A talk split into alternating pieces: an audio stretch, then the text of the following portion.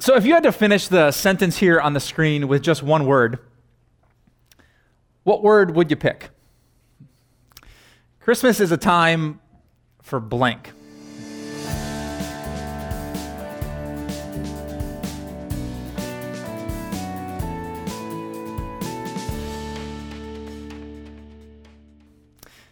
Yeah, if I gave you just one second to think in, in the back of your head, could you come up with a one word answer? All right, let's take a, a, church quiz. How many of you said that Christmas is a time for joy? Show of hands. Oh, yeah, but a third of you. How about uh, Christmas is a time for peace? Any winners? I see one, maybe two. Christmas is a time for love. Three, six. Christmas is a time for family. Christmas is a time for presents.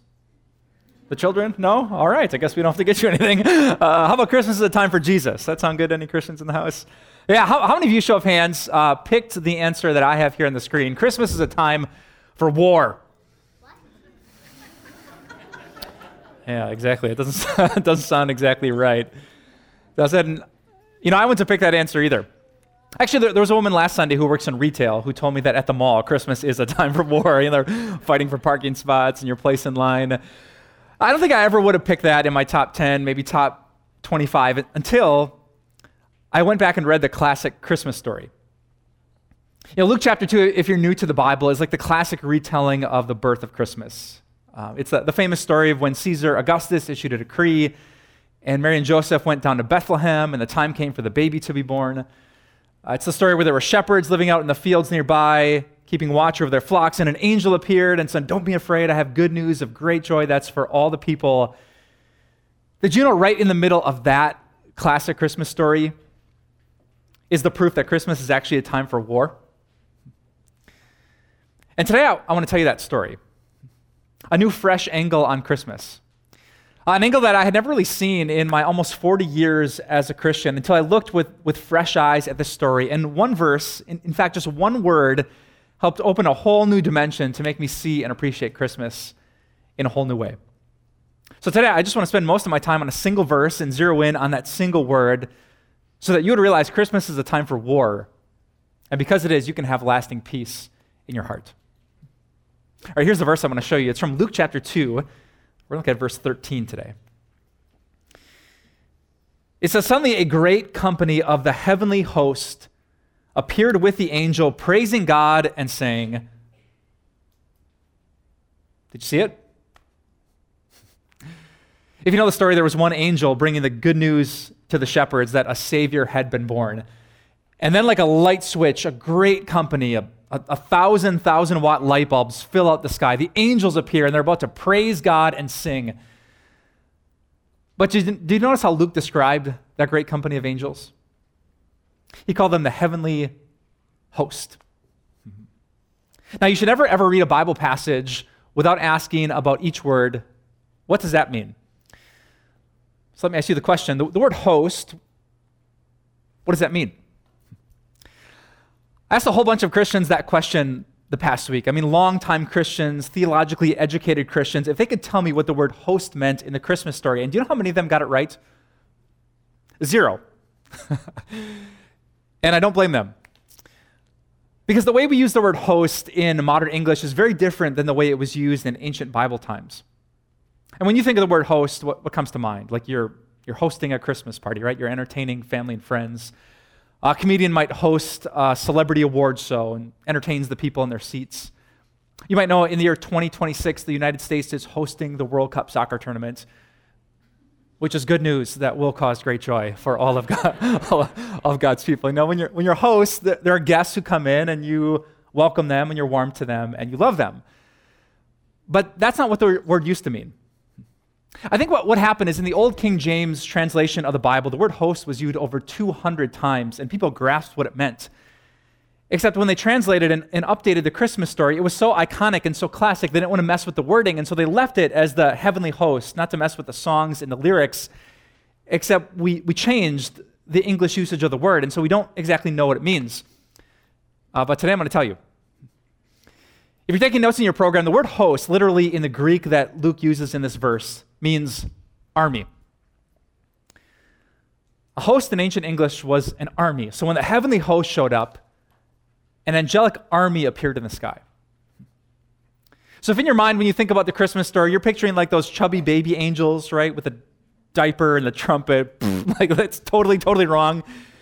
If you picture angels who kind of look like me, like frail, like they would have gotten their heads dunked in toilets during their middle school years, like totally wrong. No, instead, you should think of like broad-sworded, barrel-chested, black ops soldiers marching off to war. I was talking to a guy from our church earlier, Tim. Where, where's Tim? Hey, Tim, in the back there. Can you stand up? Everyone want to look at Tim? Think of that. On the night that, that baby Jesus, meek and mild and tender in the manger, is laying, a thousand angels like that show up and light up the sky. And the question I asked myself when I defined that word was why? Like, why would Luke drop some war lingo right in the middle of this peaceful, joyful Christmas story? It's not what we think about with the emotion of Christmas, right? Why didn't he say a great company of the heavenly choir appeared? Because they're about to praise God and sing glory to God in the highest heaven. Why would he choose to mention the army? And to answer that question, I need to tell you something really, really important about the Bible. When the Bible tries to convince you how incredible Jesus is, like so incredible that you should worship him and give up everything to follow him, it, it chooses to use a number of different metaphors and images and pictures that are all meant to spark an emotion in your heart and make you appreciate Jesus. So, for example, sometimes the Bible will talk about Jesus as a good shepherd and you're a sheep in his flock. And the picture is that Jesus, as the good shepherd, he leads you to these really green, soft pastures. And there's like quiet waters and this bubbling brook, and there's a, a beautiful blue sky, and the sun's coming down, and you're defenseless, but he's the good shepherd, and he's going to fight off all the wolves. And what emotion does that spark in your heart? ah, right, you know it's going to be okay. Like there's peace, there's rest, you can relax, you can close your eyes because Jesus is with you. In another image, Jesus is called like the groom, and all Christians are like his bride, the church. And if you've ever been in a relationship, you, you know the emotion that that sparks. When someone is interested in you, like how your heart gets excited, when they pursue you, when they love you, when they want to spend time with you when they make a commitment to you, when they'll sacrifice for you, when, when, they're with you in the ups and downs, the sickness, the health, the better, the worse, it just makes you feel loved and safe and protected. That's Jesus, the groom to his church. But there's another metaphor in the Bible that's a little bit more gritty and graphic, and it's the language of war. That God is a warrior and he fights for his people. If you've read much of the Bible, you might know these metaphors are, are everywhere in the scriptures. You know, fight the good fight and put on the armor of God and take up the shield of faith and the sword of the Spirit. There's so many passages about battles and boots and blood and spears and swords and shields and cities with walls and gates and bars. There's victory, there's conquest, there's defeat, there's chains and slaves and captives and people who are being set free. That metaphors throughout the Bible and it's the metaphor that Luke brings up at Christmas. And I want you to think of the, the emotion that that kind of language sparks. And those of you who served in the armed forces or have had someone close in your family who has, you, know what it is. When, when there is war and battle, when there's a real enemy that's trying to kill you, there is incredible fear and there's incredible relief when the enemy is conquered. Like when, when you're not just going to have your taxes go up, but someone is going to kill you or take your family captive. If you might not live to see your, your family and friends or kiss your own children again, like there's incredible fear when you go into battle. But when the enemy is defeated, I think of the end of the world wars, just how the nation rejoiced that the threat was gone and the enemy was conquered. Like that's the kind of imagery that Luke wants to bring into the Christmas story. But it still begs the question why? I mean, this is about beautiful Mary and her tender child. This, this is Silent Night and, and little Jesus in the manger. This isn't like Braveheart and you know, Jesus with face paint and a broadsword in his crib. Why in the world would Luke bring that imagery into the story? And I think you might know the answer to that question if you give it a little thought. Because isn't it true that Christmas is a time when we have to fight I mean, not just some terrorist enemies out there on the other side of the world, but we have to fight against so much temptation right here in our hearts. there is no Christmas break when it comes to fighting sin. And so many of us during these days of Christmas, we have to go to war because so much is at stake. Like if we say the wrong thing or, or do the wrong thing or give into the wrong temptation, it, it will enslave us, wrap us in chains, and, and kill our faith. I think about the words that some of the apostles wrote about in the, the New Testament. Like the Apostle Paul, he, he described that war this way in Romans 7. He said, In my inner being, I delight in God's law. But I see another law at work in me, waging war against the law of my mind and making me a prisoner of the law of sin at work within me. Paul was like, I, I delight in my heart, I delight in the law of God. Like, I, I want to do what, what God says. I want to love Him more than anything else. And man, I want to love people as much as God loves me. But Paul admits that there's something else happening in here, and it's a fight. Like to, to actually think about God that way, to actually treat people that way. And you know what Paul admits? Uh, like he's a prisoner. He's not winning that war. He's been a Christian for, what, 25 years when he writes the book of Romans, and yet after all that time and all those sermons and all the scriptures that he himself wrote, he admitted, like, there was a war happening in his heart. Jesus' younger brother James said the same thing. Uh, he said in James 4, What causes fights and quarrels among you? Don't they come from your desires that battle within you? He says, You know why we're in this war? Because there are these desires that all of us have in the human heart. And it is a brutal battle. And I hate to be the, the bearer of bad news at Christmas time, but in the next 48 hours, you are going to have to fight. For many of you, the, the battle in your hearts will be jealousy. As you see everyone else's Christmas on social media, as you open the gifts with many other people, it, it will be hard not to envy what other people get and what other people have. When your brother or sister or best friend gets like the incredible gift and they're so happy and you didn't get the one thing you wanted, it will be hard to be content and rejoice that God is with you. When you have some time off of work and you're scrolling on social media and, and you see some friends from work or members of your family and they're getting a tan in the Caribbean while you're shoveling a driveway in Wisconsin? it's going to be hard to believe that God has been good to you. When some of you who are, are in sales, you get to the end of the calendar year and, and you're not meeting your metrics or your numbers, it is going to be hard like to be content and trust in God and not flip out with fear and panic and worry. When you host a Christmas party and everyone comes, the, the family members you like and the ones you don't, the ones you're good with and the one that there's tension, it will be a battle to actually love them and not pick and choose who you're going to be nice to this Christmas. When there are so many opportunities to indulge, it, it will be a battle to say no to more food, to more drink, to not getting intoxicated, to not getting high, to not spending money you don't have. It's going to be a fight not to be impatient and not to be selfish, not to drop a, a should bomb on the people who are around you at Christmas. You know, this is how the holiday should be. And this is the time we should leave for the party. And this is how much money we should spend this Christmas. It will be so hard not to think that what you want for Christmas is the standard that everyone else has to submit to. That will be a fight in all of our hearts. And even if you show up here on Christmas Eve, you, you will have to battle. Like, not just to sing the songs and be a critic about whether your favorites were, were chosen for the set, not to just go through the motions and check the church box, but actually to worship God, not just sing the word worship, but ascribe great worth to Him in your heart. You will have to fight with your distracted mind to actually see and savor and treasure Jesus. See, that's the hard part about the holidays. There are desires, and, and they wage war in our hearts. And you can be like Paul decades into your walk with Jesus, and the fight does not get easy. Because your enemy, the devil, will never wave a white flag. He will not give you a Christmas break. He's been tempting you for your entire life, and he knows where the walls are weak and crumbling, and he's going to come at you. Like, if you don't struggle with sexual sin, he won't go after it, but he knows if worry is your thing, he, he's going to pounce this Christmas. And if you don't worry about much, you, you go with the flow, but like porn is your struggle or, or drinking too much is your struggle, like he's going to go after it. And you better be ready to fight. Because Christmas is a time for war.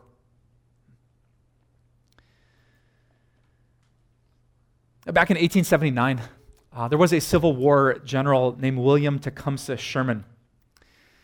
The Civil War had ended about 15 years earlier, but now General Sherman was giving a speech at the Michigan Military Academy. And here are all these young men who were just itching to prove their courage and valor in the fight. Uh, they had been too young to remember what the Civil War was actually like, and they'd been sitting in a classroom for far too long, and now they're ready to put their skills into action. And, and you know what General Sherman said to them? Don't. He said, Boys, I've been there. And he said what now have become his most famous three words. He says, Boys, war is hell. And he's right. If you have been in the middle of temptation, forgive my language, but it is hard as hell to actually love people. To love a single neighbor as much as you love yourself is hard as hell. To, trust God when you don't have money and, and your health isn't great is hard as hell. Because temptation is a fight, a battle, and a war. And that's why I love the word. Because when you are in the midst of that fight and you think about the Christmas story, guess what? There's not just a meek and mild, tender baby in a manger who's not going to get anywhere near the battle and the blood. Instead, you have a Jesus who came to fight. You have General Jesus born in the manger, and all his angelic army are marching out because they're ready to fight for you. That Jesus, who is the Son of God, took on flesh and blood so that he could bleed for you. That if he stayed far, far away from our world, he could not go to war for you. And so on Christmas, what did he choose? He entered the combat. He came into enemy territory so that he could fight, so that you could be free. And this is the joy of Christmas. Not just some warm, tender feeling, but it's the feeling that God's children in Israel had when they were enslaved to a cruel master, but then God showed up to fight for them. When he did the impossible to set them free. This is not just some tender emotional time. This is the time when our chains are let go, we are forgiven, and General Jesus comes to save. Which is actually the message that is all over the Bible. now, you might think I'm squeezing a whole lot of imagery out of one little word in the Christmas story, but did you know that the Christmas prophecies about Jesus, and then the life of Jesus, and then the predictions about the return of Jesus all use this language that Jesus came to fight for you? Let me prove it. Uh, there's a famous prophecy from Isaiah chapter 9. Uh, you might recognize these words. Some of you just sang them, right? To us a child is born, to us a son is given, and he will be called Wonderful, Counselor, Mighty God, Everlasting Father, the Prince of Peace. Ah, a beautiful child was born, and he's the Prince of Peace. But do you know the verses that came right before that? Let me show you. For as in the day of Midian's defeat, you have shattered the yoke that burdens them the bar across their shoulders, the rod of their oppressor, every warrior's boot used in battle, and every garment rolled in blood will be destined for burning, will be fuel for the fire. Put that on your Christmas card, Grandma. I mean, that is a sweet verse, isn't it? Oh, like the, the, the, beautiful night sky, and there's the baby. Like, put the whole passage on there because this is a warrior who came to fight for you for every temptation that feels like it's oppressing you, that you can't escape. No, a child was born for you. So that at the end of the day, no matter how bad the struggle has been, you could find peace. That there is a mighty God, and He used His mighty power to take every garment covered in blood, all, all the spatters of the battles that you lost, and He could finally give you peace by dying on the cross for your sin. It's the same imagery we find in the Gospel of John, John 19 says, When they came to Jesus on the cross and found him dead, one of the soldiers pierced Jesus' side with a spear, bringing a sudden flow of blood and water. You ever think about that story? He's surrounded by armed men. He's hanging on a cross, which is an instrument of war, because he's fighting for us. This is Jesus jumping on the grenade so that he can take the explosion of sin and shame and regret and the anger of God, and we can be left in peace. This is Jesus, who is the wounded warrior, who takes the bullet and he carries us out of battle so that we can be saved. And when Jesus comes back, guess how he's going to come? Not as a delicate little baby that you'll hold in your arms. Now, I love this picture. if you think it's wrong for a Christian to have a tattoo, check out this passage. Revelation 19. John says, I saw heaven standing open, and there before me was a white horse whose rider is called Faithful and True. That's Jesus. With justice, he judges and he wages war. He's dressed in a robe dipped in blood, and his name is the Word of God. The armies of heaven were following him, riding on white horses and dressed in fine linen, white and clean. Coming out of his mouth is a sharp sword. On his robe and on his thigh, he has this name written King of Kings and Lord of Lords. Isn't that so good? That's Jesus. Our Jesus, who is a mighty warrior, apparently has a sweet thigh tattoo, and he is coming dipped in blood with a sword in his mouth. And anytime the thoughts of your own heart would say that you are not worthy and you're not good enough, and God must be ashamed of you, he strikes it down and runs it through and says, No, no, no, no, no. This is one of my people that I've forgiven. And when the devil opens his lying mouth and he tries to convince you that God can't forgive you because you said you wouldn't do it again, Jesus strikes him down and he covers his accusation with his holy blood. He fought for you to set you free. And now you know why those soldiers sang. Because they love the plan of God that would leave you with so much peace and so much joy. And so when the angelic host, the armies of heaven, marched out on the night that Jesus was born, this is what they sang. A great company of the heavenly army appeared with the angel, praising God and saying, Glory to God in the highest heaven, and on earth peace to those on whom his favor rests. Do you know when peace is really, really good news? When you went through a war. Proclaim peace to nice people who live in the suburbs and just worry about end of the year taxes. It doesn't mean much. But people who have been in the battle and are worried that they might not survive another day, proclaim peace, and they will love it. So, this Christmas, I want you to remember that there's a war in our hearts, but even though we still fight skirmishes, the battle's been won because Jesus came to fight. Makes me think of a conversation I had last week. A guy I met for coffee for the first time who served our country and saw battle uh, multiple times to defend our freedom. And as we talked about life and why someone would give up so much to, to fight for our country, for his family, for his friends, for our nation, and our peace, I asked him a question about church. Uh, I said, In your own words, could you tell me what Christianity is really about? And he told me about half of it. He said, You know, I think Christianity is about being loving and respectful and selfless and kind, being an honest person, having great integrity. And I want to tell them there was something more. Christianity is not just about being good and fighting harder to have good integrity.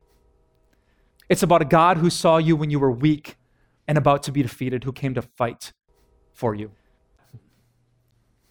Ask him a crazy question. I said, Do you think you'd ever take a bullet for a terrorist? He looked at me funny. I said, Because Jesus did. Even when we were sinners, the Bible says. Christ died for us. It wasn't his friends he was jumping on the grenade to defend. It was those of us who, who were too weak to resist temptation. His love for us was so great, he came into the world to save his enemies, to save you. And that's why God's favor rests upon us. That's why we sing these songs. That's why we rejoice at Christmas, not, not because of some nostalgic feeling with nice carols, with family and friends, in candlelight church. It's because we have a God who came into this world to wage war so that we could be free. And so I pray this Christmas you sing glory to God in the highest heaven. And I pray it comes out of a deep relief in your soul because you know that the day is coming very, very soon when Jesus will return. And he will be wonderful. And he will be a mighty God. And he will be your Prince of Peace. And your soul will magnify the Lord because he fought for you, he won for you so that you could be set free. And if you ever forget that, just talk to the buffest pastor in our church staff. It's not me. you ever met Pastor Tim from our church family before? He looks like a black ops angel, doesn't he? You ever seen the, the tattoo Pastor Tim has on his arm? I'll show you a picture. It's of one of his favorite Bible passages, Zephaniah chapter 3, verse 17. I have to admit, uh, even after all my theological education, I had no clue what Zephaniah 3 says. Some of you didn't even know there was a Zephaniah in the Bible. Well, there is. And it's an incredible passage that makes me feel something incredible about Jesus. Here's what the passage says God will take great delight in you. In his love, he will no longer rebuke you, but will rejoice over you with singing. I love that. I mean, when I bottom out, when I mess things up, when I know I, I should have been better as a Christian, I think about these words no, but because of Jesus, God likes me. He's not mad at me. He's not disappointed in you. In fact, he doesn't just delight in you. It says he will take great delight in you. He's not showing up to rebuke you, to correct you, to call you out. He, he shows up to sing over you like a kid who's falling in love for the first time. That's God's great affection for his people. But I never realized something till last week that that's not the entire passage. You see, when I found that little word host in the Bible, I, I, did a word search of all the examples of battle and blood and soldiers and spears and armies and war. And guess what passage came up in my search? Zephaniah 3, verse 17. And I read how the passage begins The Lord your God is with you, the mighty warrior who saves. Why does God delight in you? Why does he rejoice over all of his people, no matter how bad their struggle with temptation? Because Emmanuel showed up, God with us, and he is the mighty warrior who saves. So, brothers and sisters, take a deep breath. Rejoice this Christmas because the greatest war has already been won, because Jesus, the warrior, was born in Bethlehem. Let's pray. Jesus, thank you so much that you chose to come into enemy territory to fight for us. You could have stayed comfortable in heaven, but you didn't. Uh, you went through hell so that the struggles we feel in this life are the closest to hell any Christian will ever get. Thank you, Jesus, for those words that you have fought for us so we can just be still. We don't have to earn your love.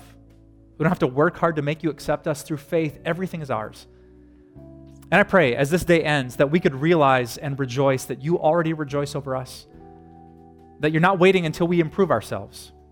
You're not holding your breath for a better version of us until you accept us and save us. Instead, you give that to us as the greatest Christmas gift. And so I pray for an open eyed awareness, Lord, that we would realize that you are a God who has been so good. I pray no matter how big or how frequent our gifts, that we could be content in the days to come because you are with us and because you have given us the greatest gift, the gift of salvation. Help us to fight the good fight today, God. Help us to fight out of gratitude and not out of fear. Help us to fight at each other's side and have each other's backs when those temptations come. And more than anything, help us to remind one another that you are a mighty warrior who saves. Jesus, we pray this all in your powerful name. Amen. Time of Grace doesn't end here. We offer so much more. Visit us at timeofgrace.org. You can also stay encouraged with our daily video devotionals. Connect with us on social media Join our Facebook group where you'll meet a strong community of believers. Follow us on Instagram and get an inside look at our ministry. Thank you so much for your support. We'll see you here again next week.